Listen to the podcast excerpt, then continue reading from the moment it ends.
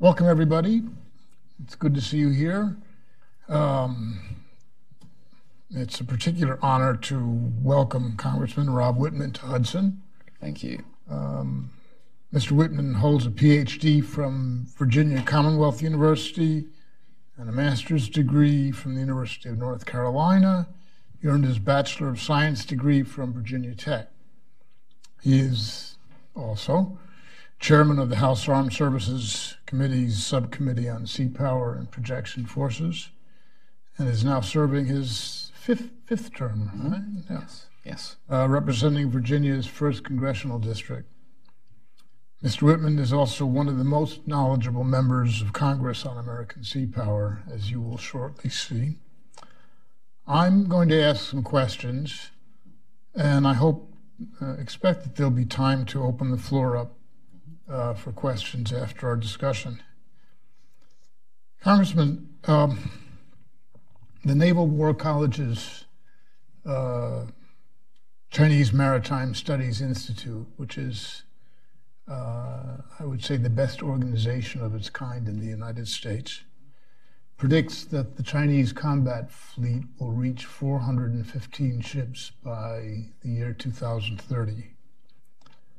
Uh, my question is whether the U.S. will be able to keep up with China's growing navy.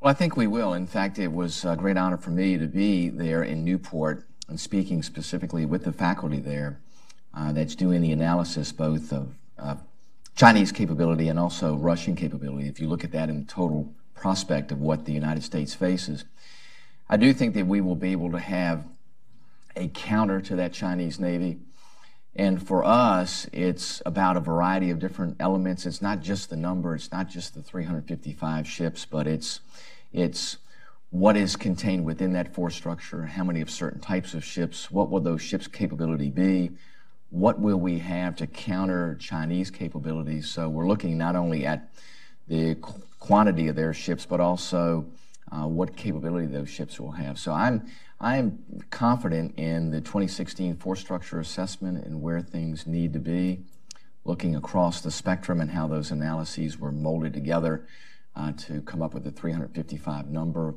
Where we will be too as we go forward. Remember, the, the Navy will be completing another force structure assessment by the end of this year. I think to give a little more definition to what does the future Navy look like, not just the 355 ships, but what are the what are the ship system elements that need to be part of it? What are the weapon systems that need to be part of that? What do we do with unmanned systems as part of that? How do you integrate AI as part of that? How do you now, since hypersonics is going to be a Navy platform-based systems, how do you how do you integrate all of those elements there? I believe that we will have the capability to counter uh, a 415 ship Chinese Navy. Now, they're going to do things a little bit differently than we will. I think that our capability, the sustainability of our platforms is going to be key. One of the elements that I think we absolutely have to do is to look at efficiency within the construction realm.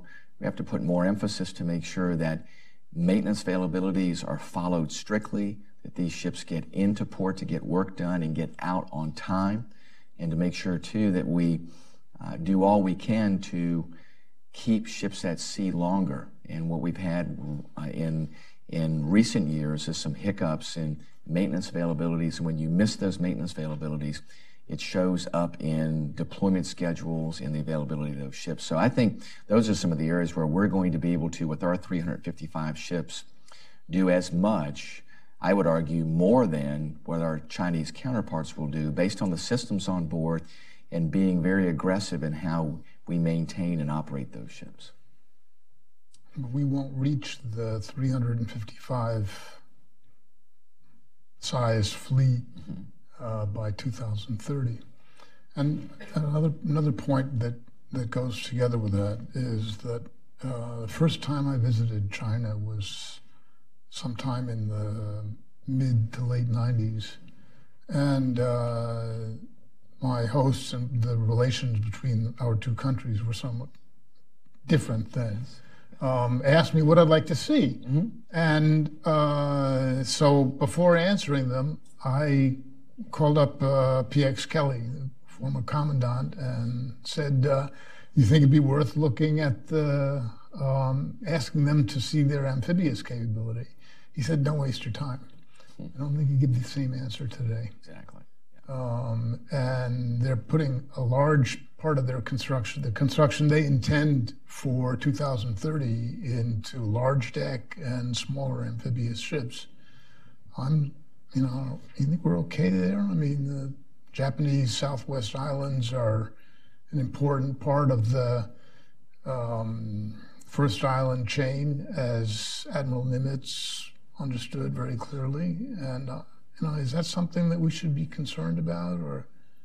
Well, it is. Uh, and one of the things that we have emphasized is to make sure that we are, with all due speed, rebuilding our L class of ships. So this year, you notice, just we finished yesterday. That's amphibious. Amphibious ships, the uh, L class of ships, the Uh, LPDs, the LHAs, and the previous large deck amphib, the LHDs, which are currently in the fleet, as well as the LSDs, which are being landing ship docks that are being retired now.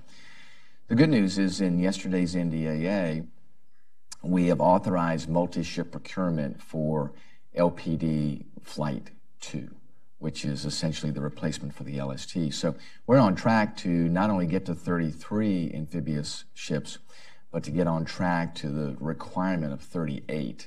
Now, it, as you know, it'll take us a while to get there, but it does give us that capability to be able to operate. As you know, our, our Marine Expeditionary Units, our MEUs now, when they go to deploy, go as a large deck amphib uh, an LPD and an LSD. And it used to be when they would deploy, they would deploy as a group, which is a tremendous amount of capability. The problem is today is the demand is such that when they go into theater, they, they disperse.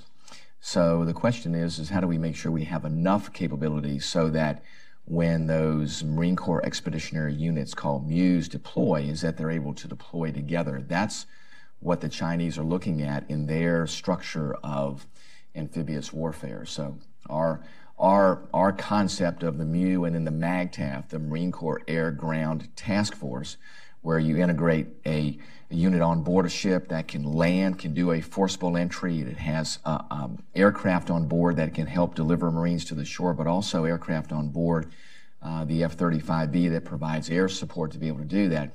Tremendous amount of capability.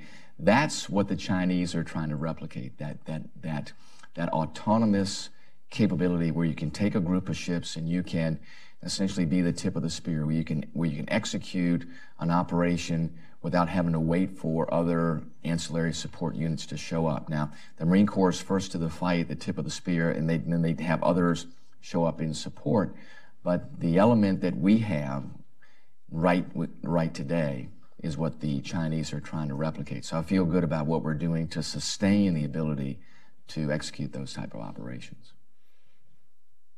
You know, it, it, it occurred to me um, in thinking about our discussion that uh, two of our carriers are named for members of Congress um, from uh, states that are not directly associated with the sea. I mean, Mississippi is to a certain extent, um, Georgia um, less so, uh, the Vinson and the Stennis.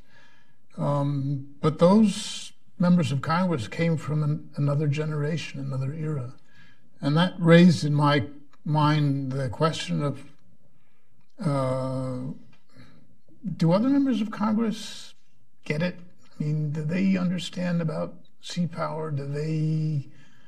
Uh, I don't expect them to know what you know, but they don't need to. But, but they do they understand how connected our status as a great power is with our status as a dominant naval power? I, I think they do. I think they still understand that we are a maritime nation. I think they still understand that the world's economy transacts over, uh, over the ocean. The key for them is to be able to understand what does our Navy need to have the capability to influence efforts around the world. to be able to deter adversaries, and that's all about presence. And so when I talk to other members, you have to be able to get past the number of ships because to members, 355 ships really doesn't mean anything. So you have to get down to what do those ships do, where are they located, what do they do in those areas. The most effective means that I have found to get members to understand that is to take them out to a ship. And the Navy works with us to do that. In fact, I had a member today from Michigan who has heard me time and time again in the meetings that I have spoken about the need for Navy and Marine Corps capability. Uh, has said, hey, listen, I want to do a carrier embark. When can we do one of those? So we do have more members that understand that. The good news is once we get a member of Congress out on board a Navy ship, whether it's an aircraft carrier, a destroyer, a submarine, they get to see the capability of those ships, but more importantly, the capability of our sailors. And I only need to get them out once. When I'm able to get them out once, they get it. So our effort is to get as many members of Congress out to uh, the fleet as we can. And when we do, we've been very successful. It's always a challenge with 435 members in the House to, to be able to do that. But I don't need to get every one of them there. I need to get enough to where they are then the advocates to say, hey, I've been there you know, what our Navy's able to do is, is critical. So I do think that we are building a number of members that are developing that sense of what the Navy brings to the table and what we need to do uh, to continue to build that Navy to have that influence around the world. Does that translate into the, does that understanding as it develops or as it exists? Mm-hmm translate into the sustained support for um, for sea power that's really necessary in order to plan increases in the fleet and make the kinds of changes we were talking about um, in the, just before we came here. I, I, think it does. I've been I've been very positive about the things that have happened over the last three or four years with the discussions we've had about the need for Virginia class attack submarines, building more of them, the Ohio class replacement effort, uh, aircraft carriers. As we've had those debates on the floor, we've been able to get members the information they need to feel comfortable to say, yes, we need to make the commitment as a nation. And when we've had those issues about uh, whether or not to make the financial commitment to do the Ohio class replacement, you know, we've been able to get 330, 340 votes on those issues, which is significant. So I do think we've been able to move the needle in the argument in members' minds, and especially when we're competing against other demands for resources. Uh, with the appropriators this past year, you know, I thought we were pretty successful in getting what was in the NDAA into the appropriation side. There are a couple places where we lagged. I've had some some very good discussions with appropriators to make sure that this year that the authorization is aligned with the appropriation. And I think, think that's the key. And our appropriators uh, at every level on the appropriations committee, I think, are developing the knowledge about what we need to do. We see support too across all the different elements of the House Armed Services Committee. And so in other committees that don't have direct uh, knowledge or, or scope on Navy operations, but understand the role the Navy plays in what we need to, to do today in the world. So I'm, I am optimistic with where members are developing that knowledge and the support that we've been able to get when we, when we go to the members and either say, no, don't take resources away from that, and that always happens, but also to make sure that we devote resources to those efforts, to make sure we sustain this rebuilding of the Navy. And I've been, I've been very, very uh, enthused by the response that we received. And, and, uh, and my cohort on the Sea Power uh, Subcommittee, Joe Courtney, has done likewise on his side of the aisle and gaining support there. So I think, I think we've got a good growing understanding and level of support for not only our Navy, but the pathway to 355 ships. And that leads naturally into the other question. Another question that I wanted to ask you. Um, you know, the Congressional Budget Office is not quite as optimistic. Mm-hmm. Uh, the Congressional Budget Office sees a says that there is a substantive difference between what uh, Navy is asking for in terms of money for shipbuilding um, and what's necessary in order to achieve the 30 or 30 plus year plan that the Navy proposes. Um, how, sh- how should we think about that? How do you think about that? I mean, well, I, th- I think even the Navy uh, hasn't been as as direct as they need to be with their 30-year shipbuilding plan. I mean, they have a lot of it laid out, and they call it the chiclet chart. So the little boxes there that are that are shaded based upon what years they believe ships are going to be built and and and uh, what composition of the fleet should be. And they have a lot of blank boxes, and they said, "Oh yeah, yeah, we're going to get to a 355 ship Navy." The Congress just has to fill in the blank boxes, which is sometimes easier said than done. It has to be a situation where Navy says, "This is what we need. This is when we need them. These are the types of ships that we need at these at these particular points." Uh, the Congressional Budget Office does point out the obligation that Congress has to make in order for us to get there. Uh, I think where we were last year with the authorization at $26.2 billion is where we need to be at a sustained level in order to get to 355 ships until we get to Columbia class construction. And when we get into full scale Columbia class production, then we're going to have to hike up that number from $26.2 billion uh, to probably at least at least three billion dollars north of that. So the thing is, is you can do that on a on a proper scale to make sure that you're doing advanced procurement in economies of quantity called AP and EOQ for those ships to make sure that it's a sustainable ramp to get there. But it does mean that when we get to 20 and 21, the ramp speed has to increase. Now we authorized to 26.2 billion. Last year, we ended up at 23.8 billion. Uh, we came up with 13 warships. The appropriators said that they had 14 ships. They weren't 14 warships. They were actually 10 warships. So this year, we've been pretty adamant to say it's 13 warships. With a, um, uh, we'll end up we'll end up somewhere probably between 24 and a half billion and maybe 24 and three quarter billion dollars, somewhere in that range, maybe even a little bit north of that, to be able to do all these things. I've been very um, engaged with the appropriators to make sure that that's reflected in what happens on the appropriation side and that that's where we ultimately end up budgeting to. The key, though, is going to be not this year because the top number has already been set for this year. So our path is a little bit easier there. The true challenge, and where CBO's concerns, although not related to what we face, still do reflect upon the challenge ahead, is the sequester comes back in 20 and the sequester lasts until 21. So these next two years, 2021 is going to be the real critical segue to that sustained path to 355.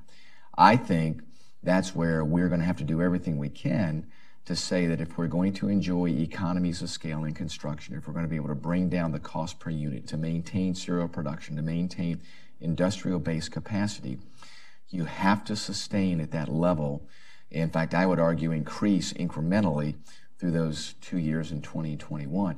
That's where I think our biggest challenge rests. And where do we go with that budgeting deal there for the top line defense number? And within that, how do we get to the right uh, glide slope to 355 for in the SCN account or the shipbuilding account?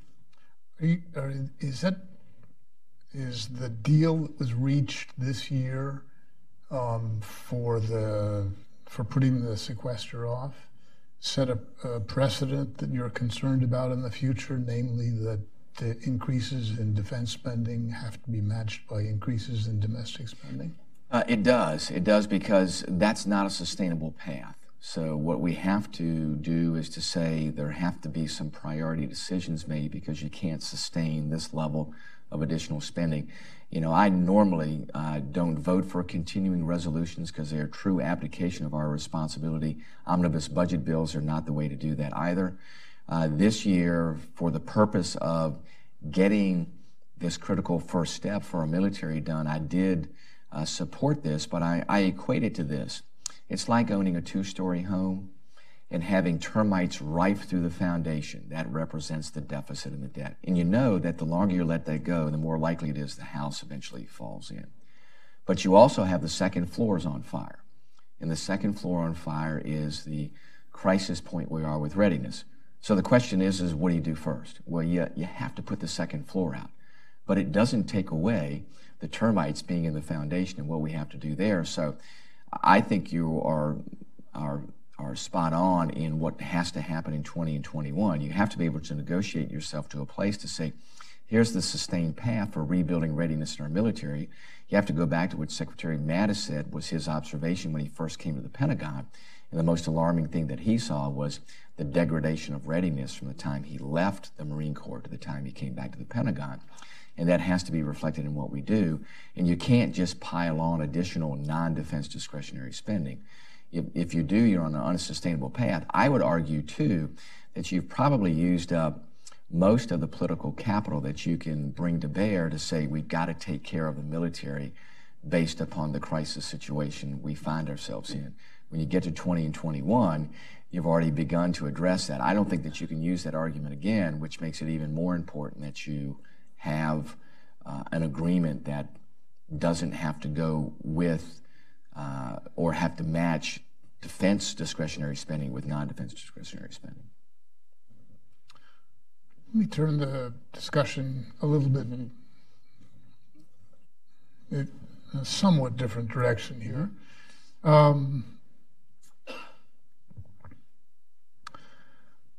does are you satisfied with the current uh, strategy for the use of American sea power globally?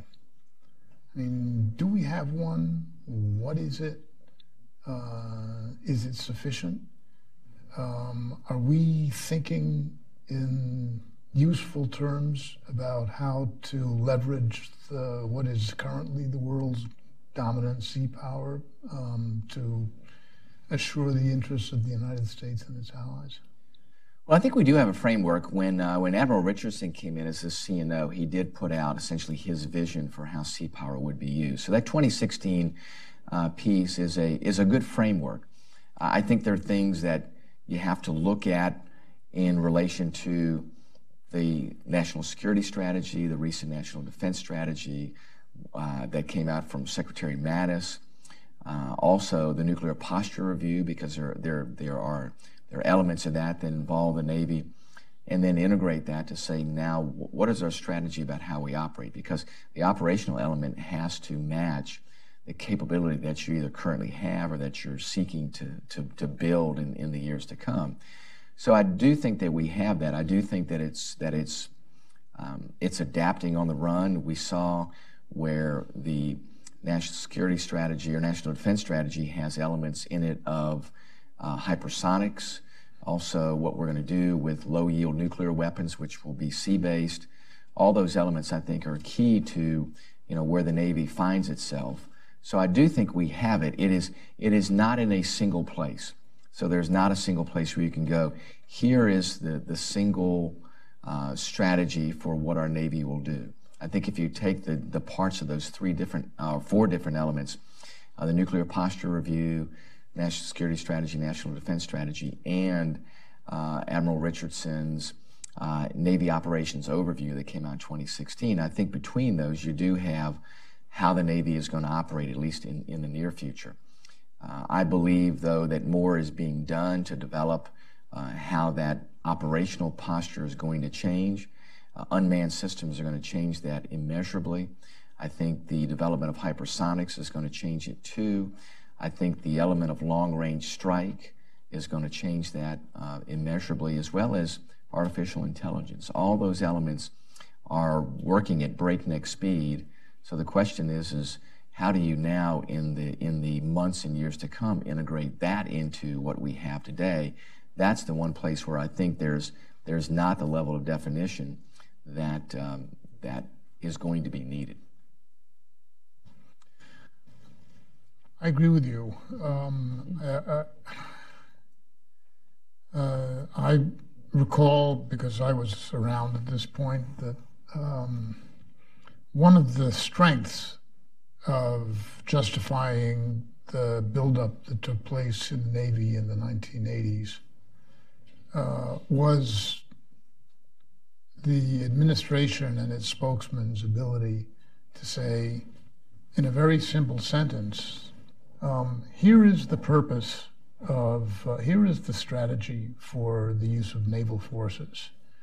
Uh, they will be used uh, on the northern and southern flanks of the Soviet Empire uh, to distract uh, Soviet effort from the Central Front and endanger their second strike capability, um, referring to nuclear weapons, um, in such a way as to affect the outcome on land.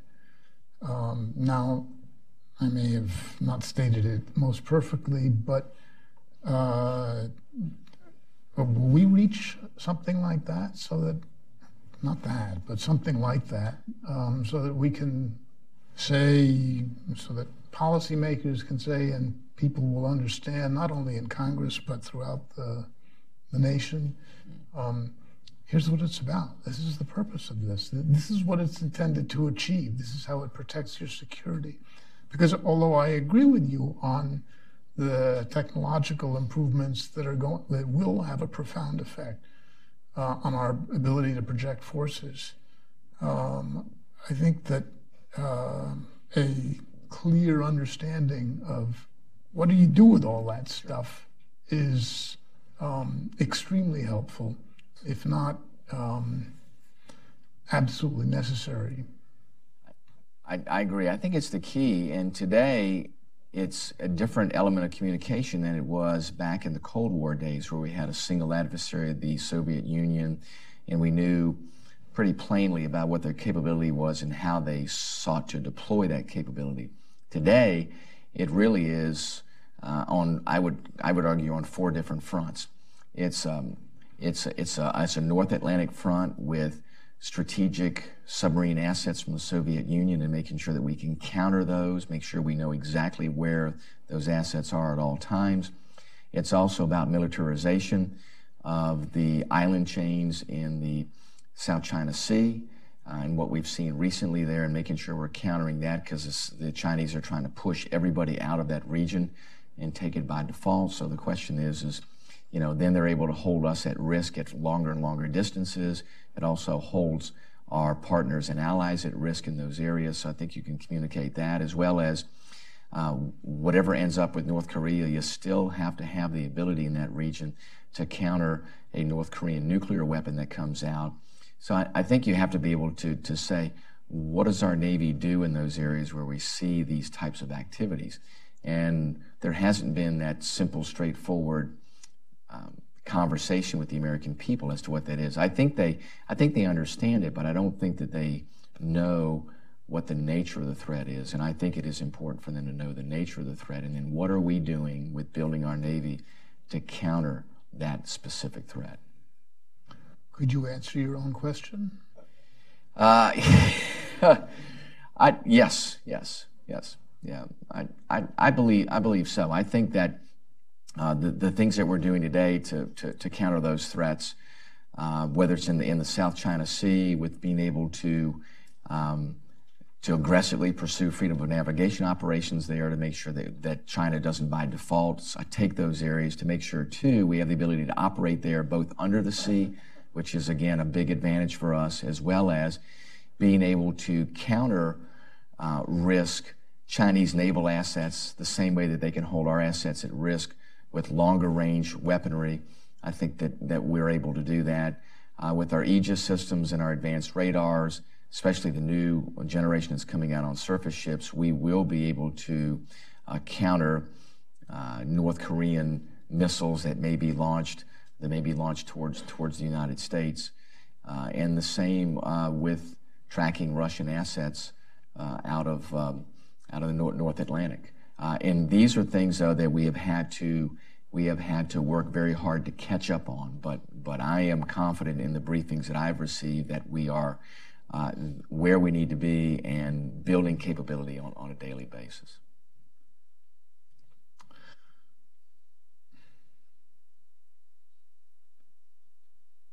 That leads me to another question I want to mm-hmm. cover here before you before the time is up. I mean, sure. I could go on and suspect we could go on for some length here. Um, our surface fleet has had uh, some problems, as everybody knows, with fatal collisions last year. Uh, are you satisfied with what Navy is doing to address those issues? And um, could you talk a little bit about that? Sure. Uh, no, I'm not satisfied with what the Navy's doing. I think there needs to be wholesale change in ways that really shake up the status quo. And we've done some things in this year's NDAA. I know that the Navy, when we've had conversations with the Navy, the Navy is, is not in any way, shape, or form in agreement with or happy with. I understand that, uh, but it shouldn't take away from our uh, determination to make sure that those 17 sailors who lost their lives in those collisions, to make sure their, their lives were not uh, given in vain.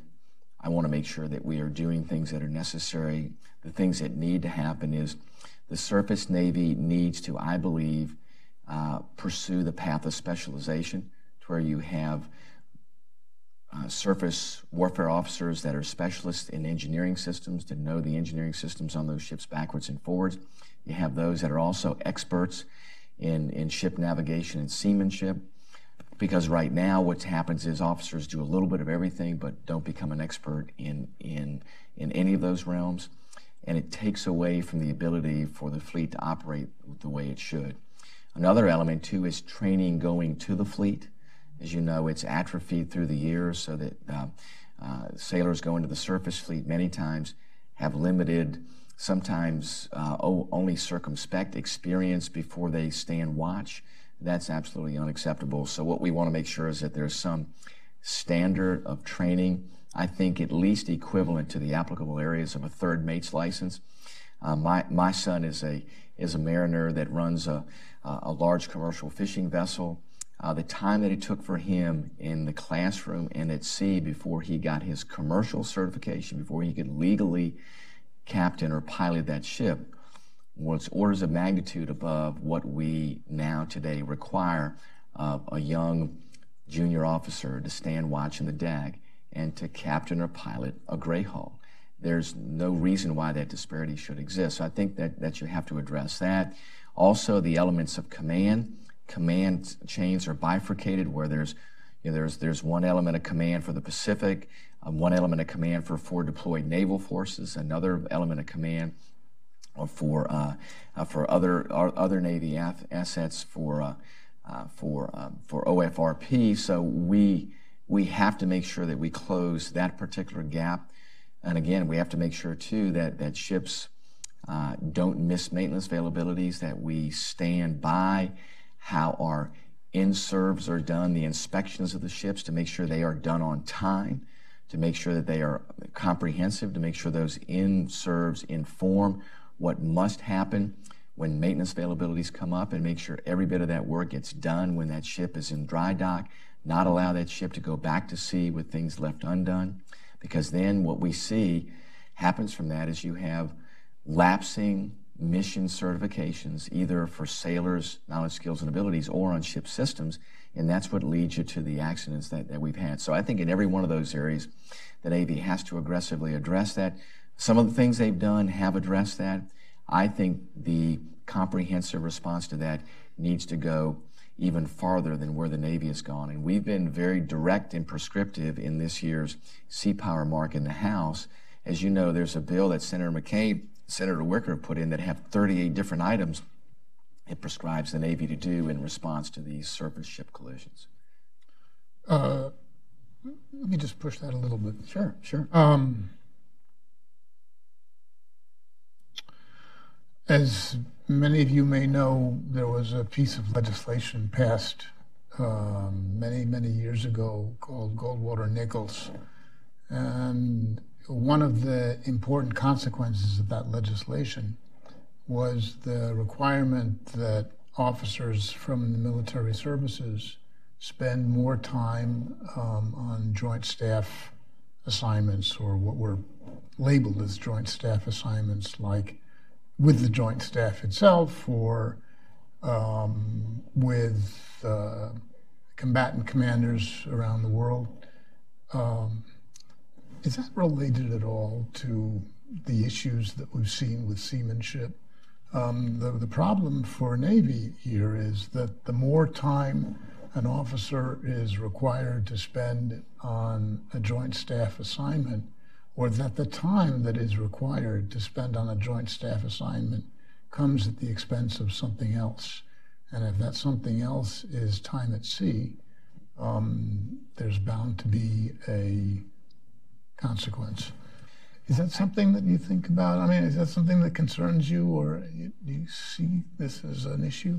It, it, I think it is an issue. It does concern me.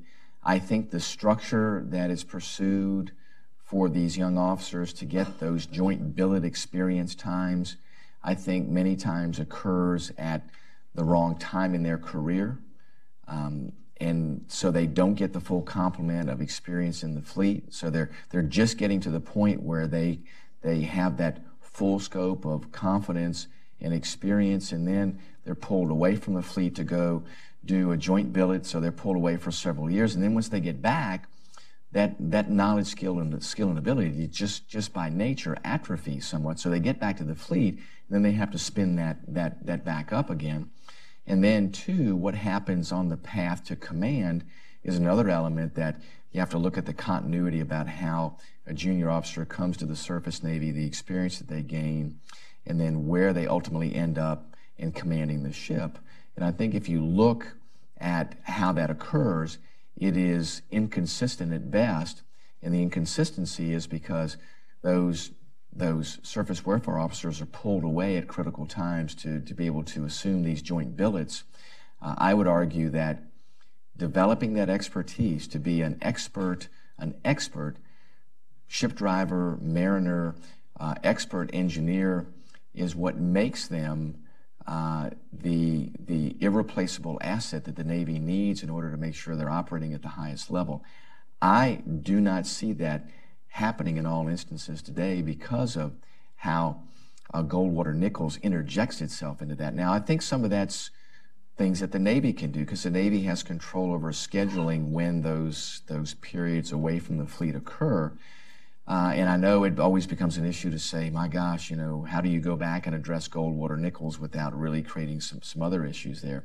I think initially that the Navy would need to look internally about how it addresses the career path for especially for surface warfare officers, but I think in all areas of making sure that those individuals are the best based on their knowledge, skills, and abilities in the areas that we ask them to practice in. Because uh, as, as Navy operations and challenges around the world become more and more complex, my concern is, is our officers get a little bit of a lot of things, but not a whole lot of a single thing. So they're, they're a great generalist, but they are not the type of specialists that we need. And, I, and when we push the Navy to make sure we, we move towards specialization, we get a significant amount of, amount of pushback.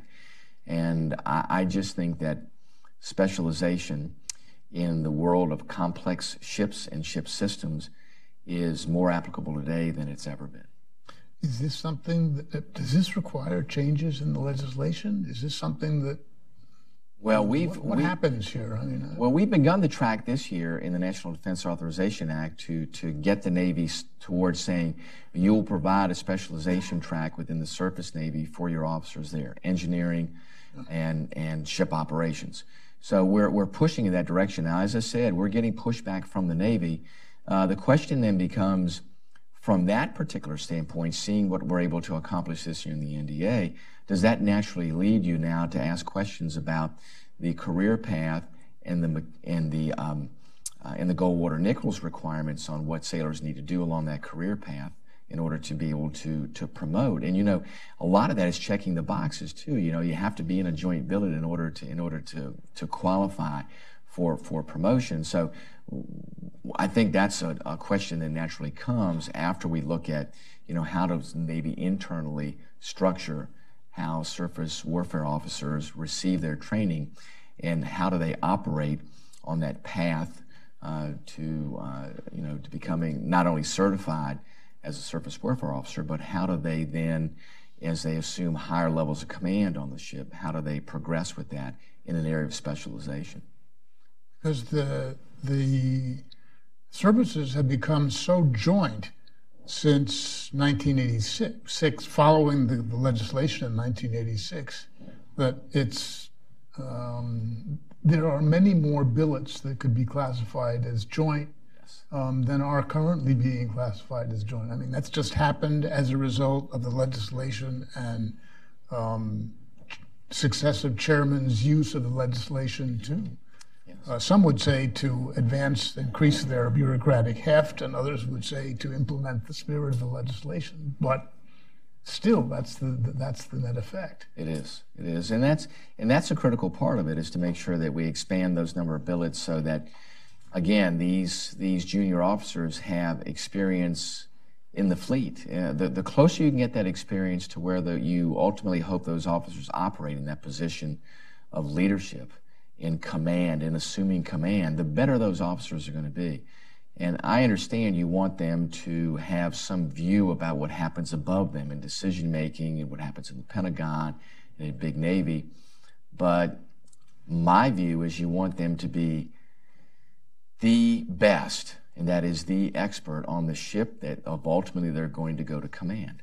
And I don't know that you can say that today for every sailor that mm-hmm. assumes command, whether it's on a on a on a cruiser or on a destroyer, or or even on on on other surface ships. So I, I think that needs to be the sole purpose of how career paths are laid out, is so that you prepare every one of those sailors so when they assume command, when they when they command one of those ships, they they are they are the experts on whether it's the, the, the, ship systems itself, you want them to, to be there, but also ship navigation and operations.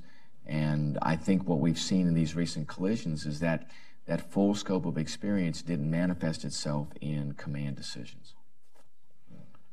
Um, let me try to stay on schedule. Sure, sure. Once here. Yes. Um, uh, are there questions from the floor? Yeah.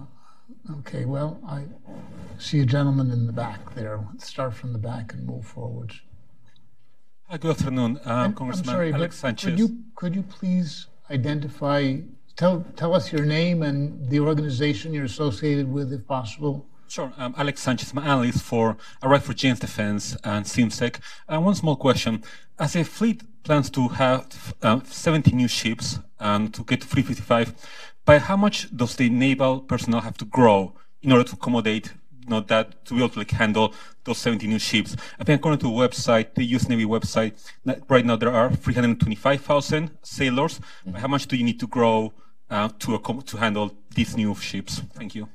Well, that's that's a great question because we've we've asked the Navy to to chart out how they need to grow the Navy. And again, if they start now, the path is a manageable path because you want to make sure that you not only recruit sailors, but you have them trained in the proper areas for the ships that come on.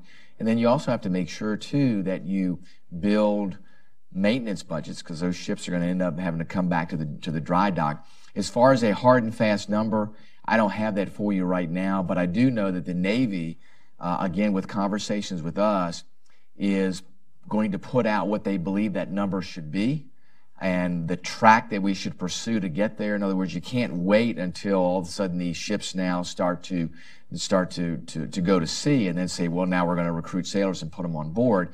You need to be able to start now, recruit those sailors, build build that component up, rotate those sailors through the different classes of ships. Another element that's going to be the key too is uh, the way sailors are trained now in some areas is is ship specific. And i'm not talking about class of ship specific i'm talking about ship to ship to ship. One of the things we saw from the collisions of the mccain and the fitzgerald was that each of those surface ships were different. We had young sailors that came on board that were operating the helm that were not were not familiar with the the upgraded ship helm control systems and that led to some of the problems in the collision there is not knowing how steering and throttle response occurred with the systems on board. So what we have to do too is not just address the total number of sailors, but we also have to look at how do we how do we structure training into the future so that as we bring new sailors on board, they get the full scope of training so they can operate within a class of ships. So if they're if they are if they're coming in as a surface navy sailor. We want to make sure that, that they are certified for every one of the cruisers or every one of the destroyers or every one of the LCSs. So it's not just in building the numbers, but it's what do you do to train them, and then what do you do to, to retain them too. So there, those those are elements that, that have to be there. But it is a critical part of this, and as we begin that ramp up in building ships, we have to begin now in funding how Na- the Navy will begin will begin to increase end strength. The good news this year, in this year's NDAA yesterday, we began the slope of Navy increasing end strength.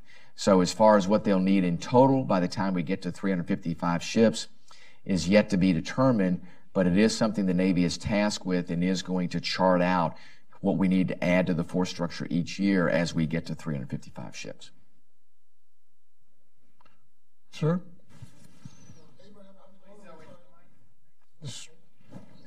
Yeah. Ibrahim Abidor, retired Foreign Agricultural Service. Thank you so much for an interesting and thoughtful presentation. Um, could you please comment on the role, uh, strategic role of the aircraft carrier in future naval war, war warfare? Mm-hmm. My understanding is that the last uh, carrier, the Gerald R. Ford, was built by the Huntington uh, Ingersoll Industries last year, and the two more were authorized in the recently passed defense budget. Mm-hmm.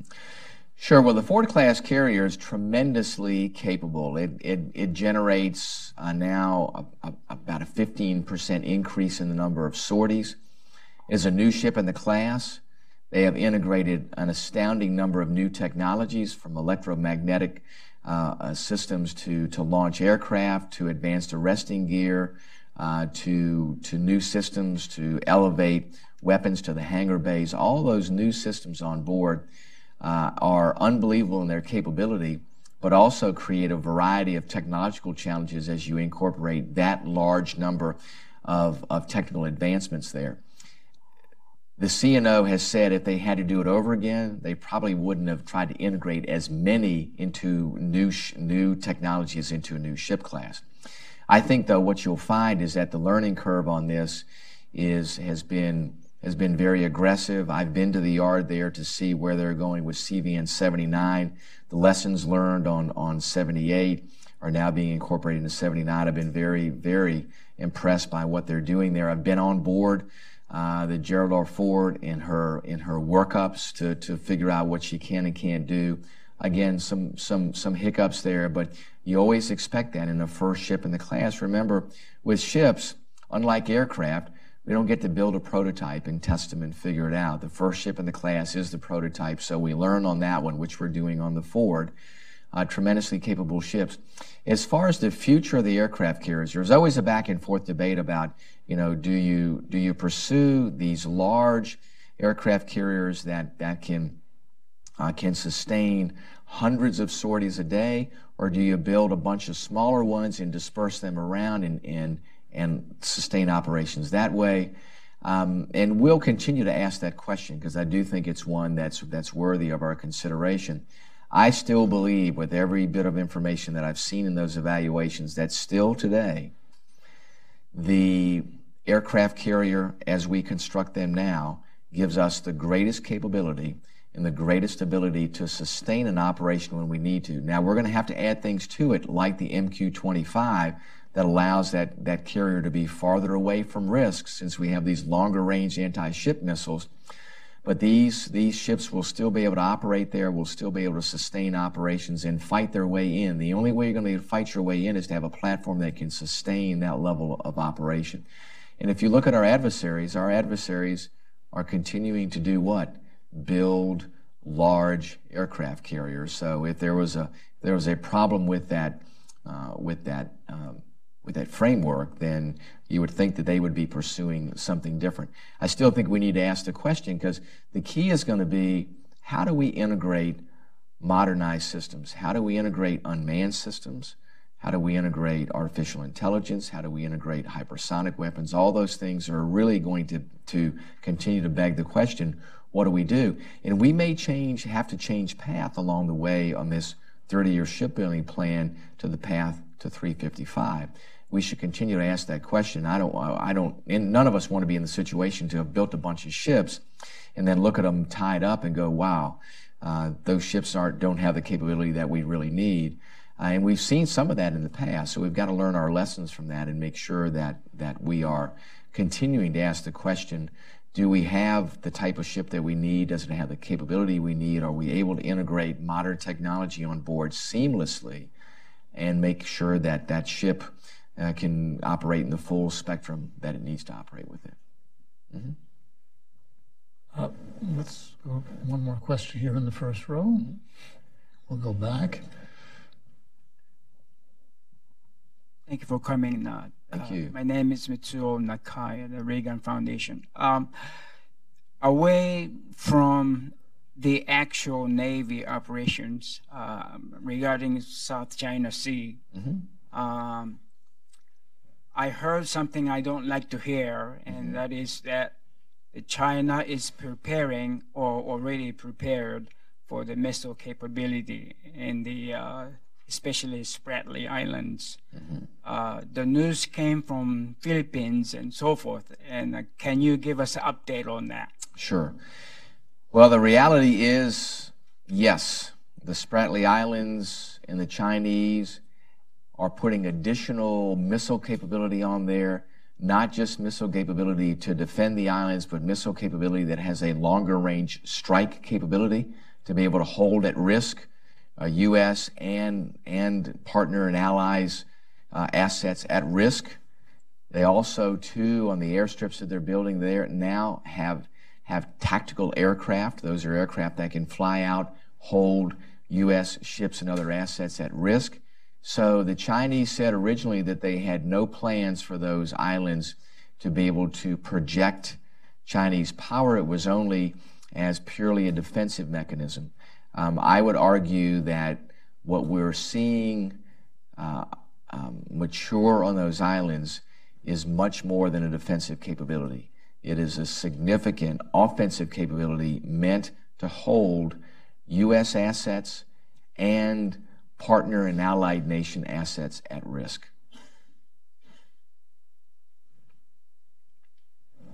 Sure. And Mike will be there in a moment.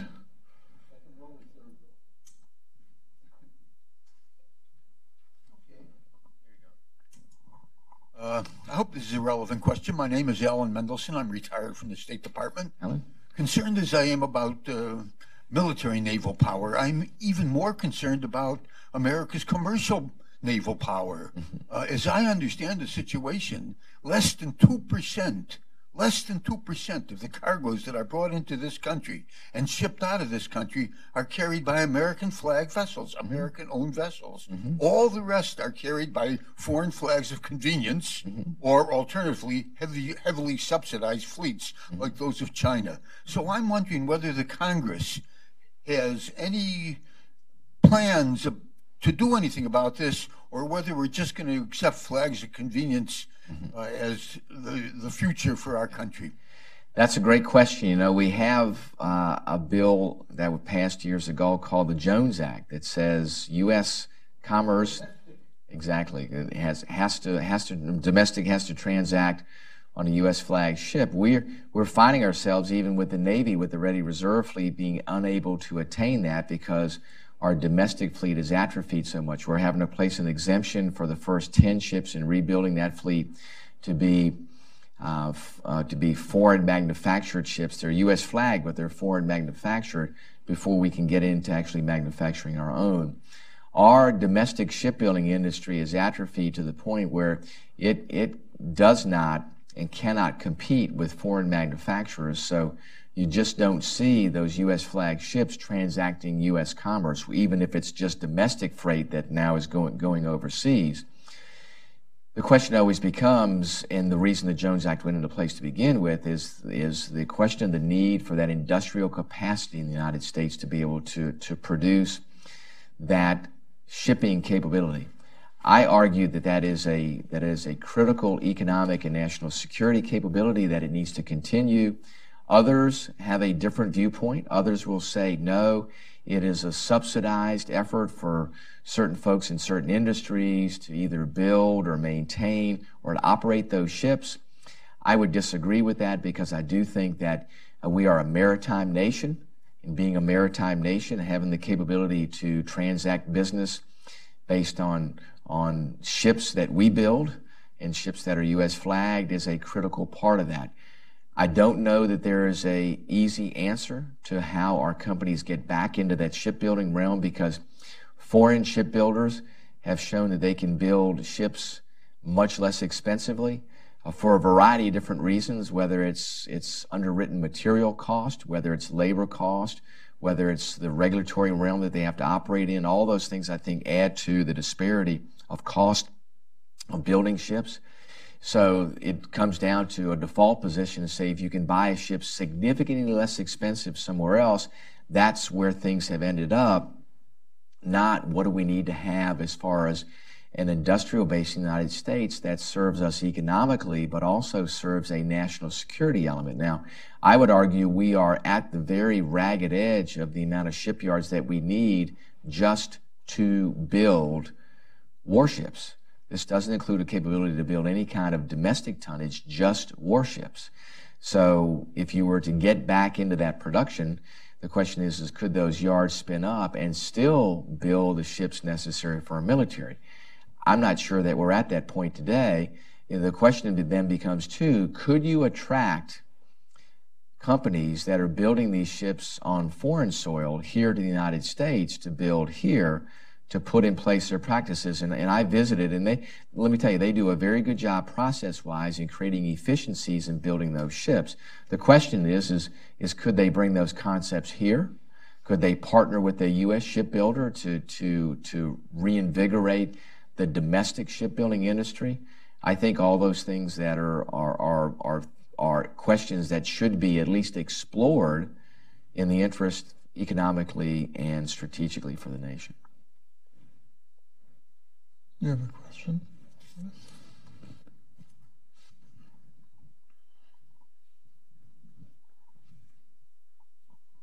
Hello. Um, I'm Mantas Matsikas. I am an intern at Hudson Institute, mm-hmm. originally from Lithuania, and I have a question. Do the United States have a strategy, together with NATO allies, how to restrain Russia in the Baltic Sea? Thank you.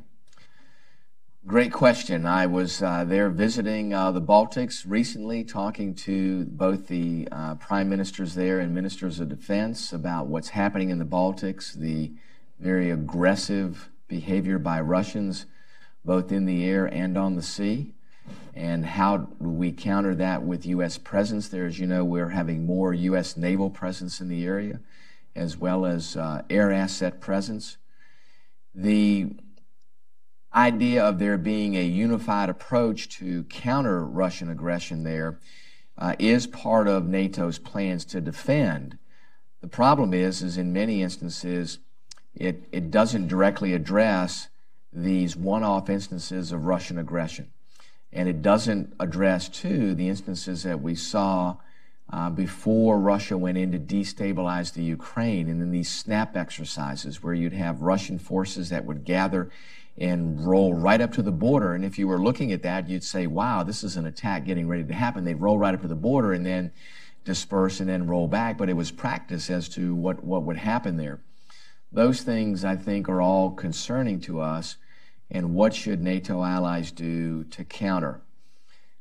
The reality is the U.S. presence going back to the Cold War compared to today is much much less. And as I met with the Baltic states there, everyone to a person there said, we would love to have at least a battalion of U.S. soldiers in our country. They would love to have a brigade, but at least a battalion there. And, and we don't have the numbers in Europe to be able to sustain that. We have moved more assets in, so we do have a plan to where all the NATO allies can marshal their forces in order to counter uh, a Russian effort that comes across the border. The reality is, is time in that instance is our enemy.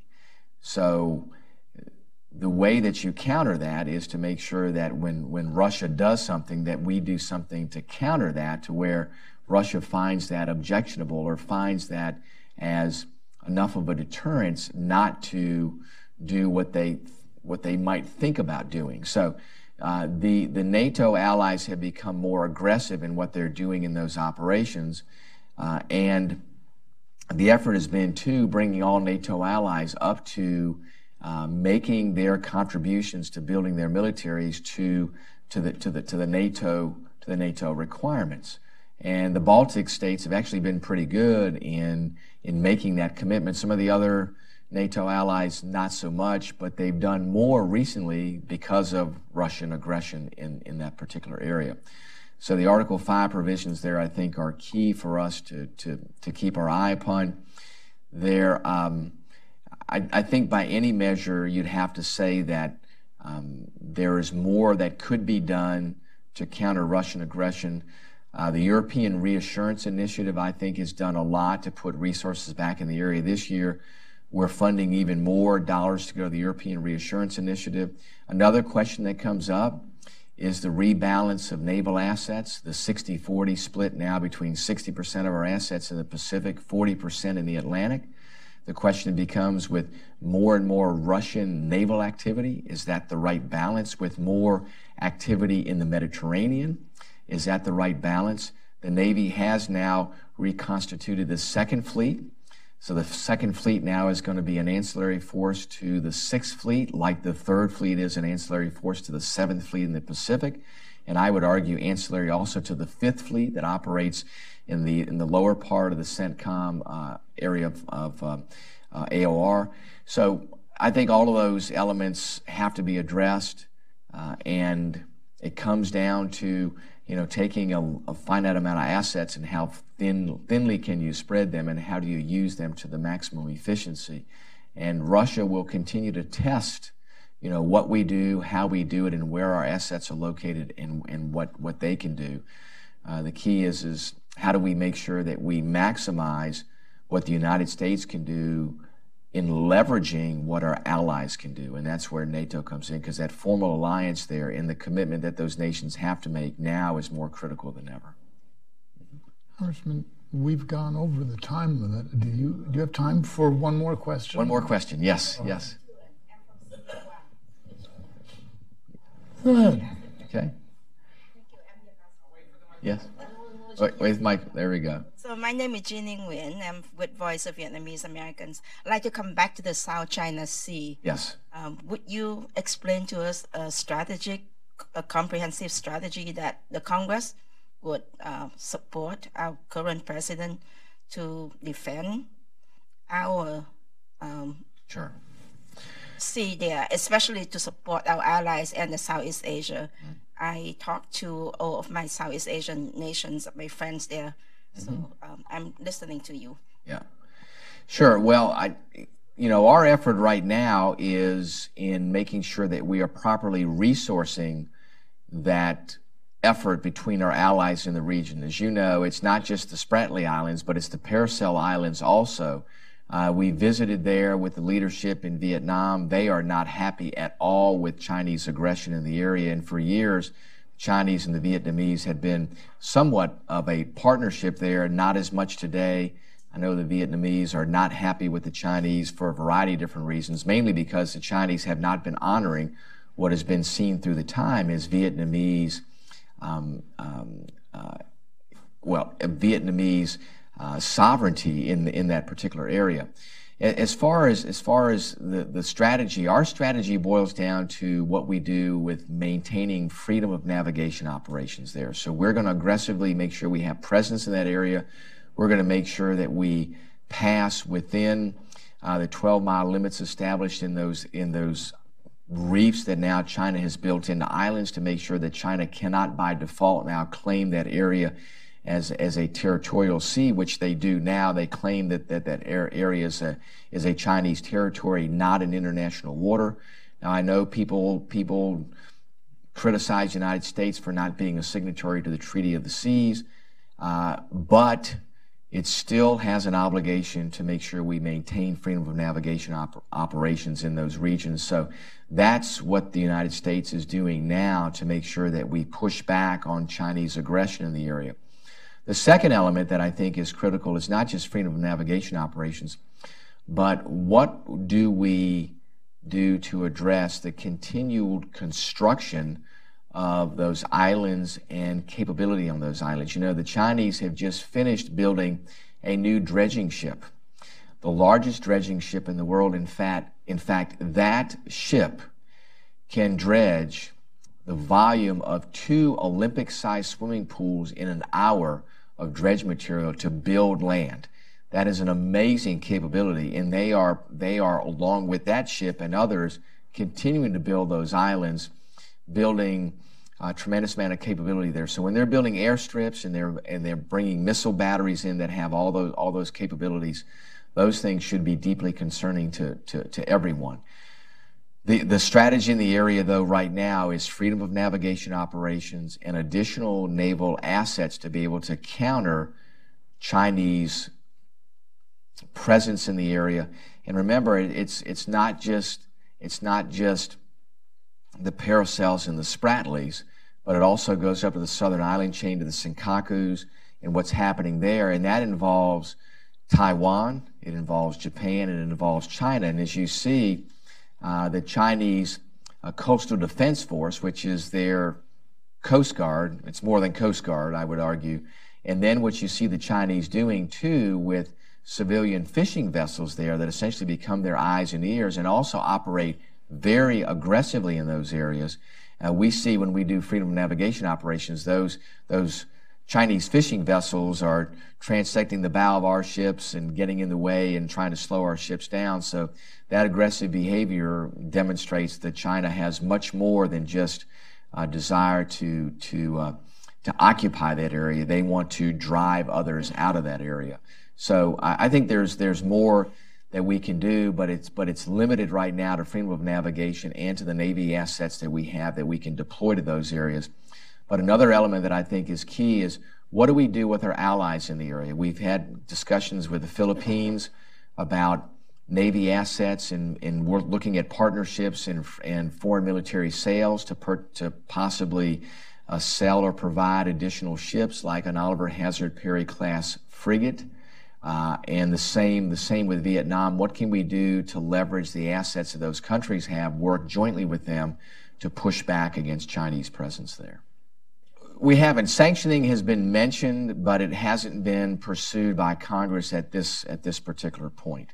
Uh, the the elements of that I think are are ways away from actually getting to the point of a piece of legislation that would be debated and coming coming to the floor. I think there are other elements that um, Congress and the administration would want to pursue in in the meantime. Not to say that ultimately you wouldn't you wouldn't get to that particular point. But remember, too, the world courts have, have ruled in favor of the Philippines in their sovereignty with the Spratly Islands, and China continues to, to not follow the findings of the world court. So uh, there's, there, is, there is a frustration with that, I know, from, from our standpoint, and what else can, can we do? There's so many other moving parts with what's happening with China U.S. relations today with upcoming negotiations with North Korea, with President Xi Jinping and what he's done to help with that. I think that there's only enough volume of attention and ability to address one of those big issues at a time. I'm hopeful that we're able to find the right place to be with North Korea to get a a nuclear proliferation treaty done with them or some type of agreement that's verifiable. I think getting that done frees up a tremendous amount of attention and focus on Chinese aggression in the South China Sea. So I, I, I, think it's one of those things where it's hard to do multiple things at one time because of all the attention and effort that it takes. Uh, but I don't think it lessens our resolve or concern about what's happening in the South China Sea. I see. All right. I said one more, but I meant two more. Okay. the last question is here. Yes. My name is Farhad Puladi. I'm uh, with the Voice of America Persian mm-hmm. Service. Mm-hmm. Uh, two days ago, we listened to President Trump uh, deciding uh, to get out of JCPOA. Mm-hmm. Now, my question is uh, that also yesterday we saw a mm, fight between Iranians and the Israelis. So my question is this: uh, Do you predict that the next theater will be the Persian Gulf area? And given the fact that Saudi Arabia has differences with the other U.S. ally, Qatar, do you think uh, the U.S. fleets are safe there and can they uh, safeguard the U.S. interests in the Persian Gulf? And the last part would be your take on the president's decision to get out of JCPOA. I think the president's decision on JCPOA is to try to get the agreement to a better place, uh, both in the extent of efforts that Iran is undertaking to denuclearize their strategic capability. I think there's a better place for us to be. Now, our European allies are going to continue to pursue that. The good thing is, is that there's a much higher level of motivation, I think, for Iran or European allies to say, let's get this deal to a better place. I think you see the aggression that happened between Iran and Israel today, regardless of who who started it, is potentially an area where um, folks have some elevated concern. I think that it also allows more pressure to be brought upon the Iranians to say, you can't be doing this in the area. We also know that the Iranian, Iranians, through their proxy efforts, uh, are pushing back against Saudi Arabia. Saudi Arabia feels very threatened with the Houthis and other forces there in the region with Qatar and others and how they've reacted to, to, to those countries. So there is definitely uh, an effort by Iran to, to expand its influence in the area. And the thought process behind the nuclear agreement is that it's only a small part of what Iran's overall effort is in expanding influence in the area, whether it's through Hezbollah and exporting unrest and terrorism in other areas, supporting other sympathetic elements in the area that will push back against other nations that, that, that Iran sees as a threat, pushing back against Israel. So, you know, Iran continues to pursue this aggressive behavior in the area. So it's, it's even outside the, the, the, the nuclear agreement. Uh, what this does is it, it brings all of those questions to the forefront. It says, okay, what are we going to do in the region, not just for a nuclear agreement that by anybody's measure, folks on both sides of the aisle, was lacking in many different areas. So now the main question is what do we do going forward? What do we do in, in one effort with our allies and with others in the world to not only address what Iran has been and could be doing in the realm of developing a nuclear weapon, but what are we doing also to counter what is a concerted effort by Iran to expand their influence in the area, to go after adversaries in the area, uh, I think those things have to be part of this because, as you said, each every one of those individually by itself doesn't reach a critical level, but when you add all of those up, it does reach a critical level. And Iran is being the bully in the neighborhood.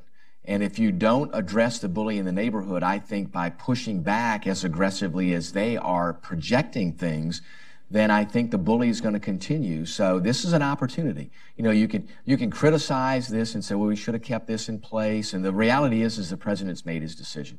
So the question is, is now what do we do going forward, and what do we do to address Iranian aggression in total, both with its tactical operations around the region and with its nuclear ambitions and what it would like to do to hold others in the region at risk, as well as ultimately at some point the United States at risk. So now's the opportunity for us to do that.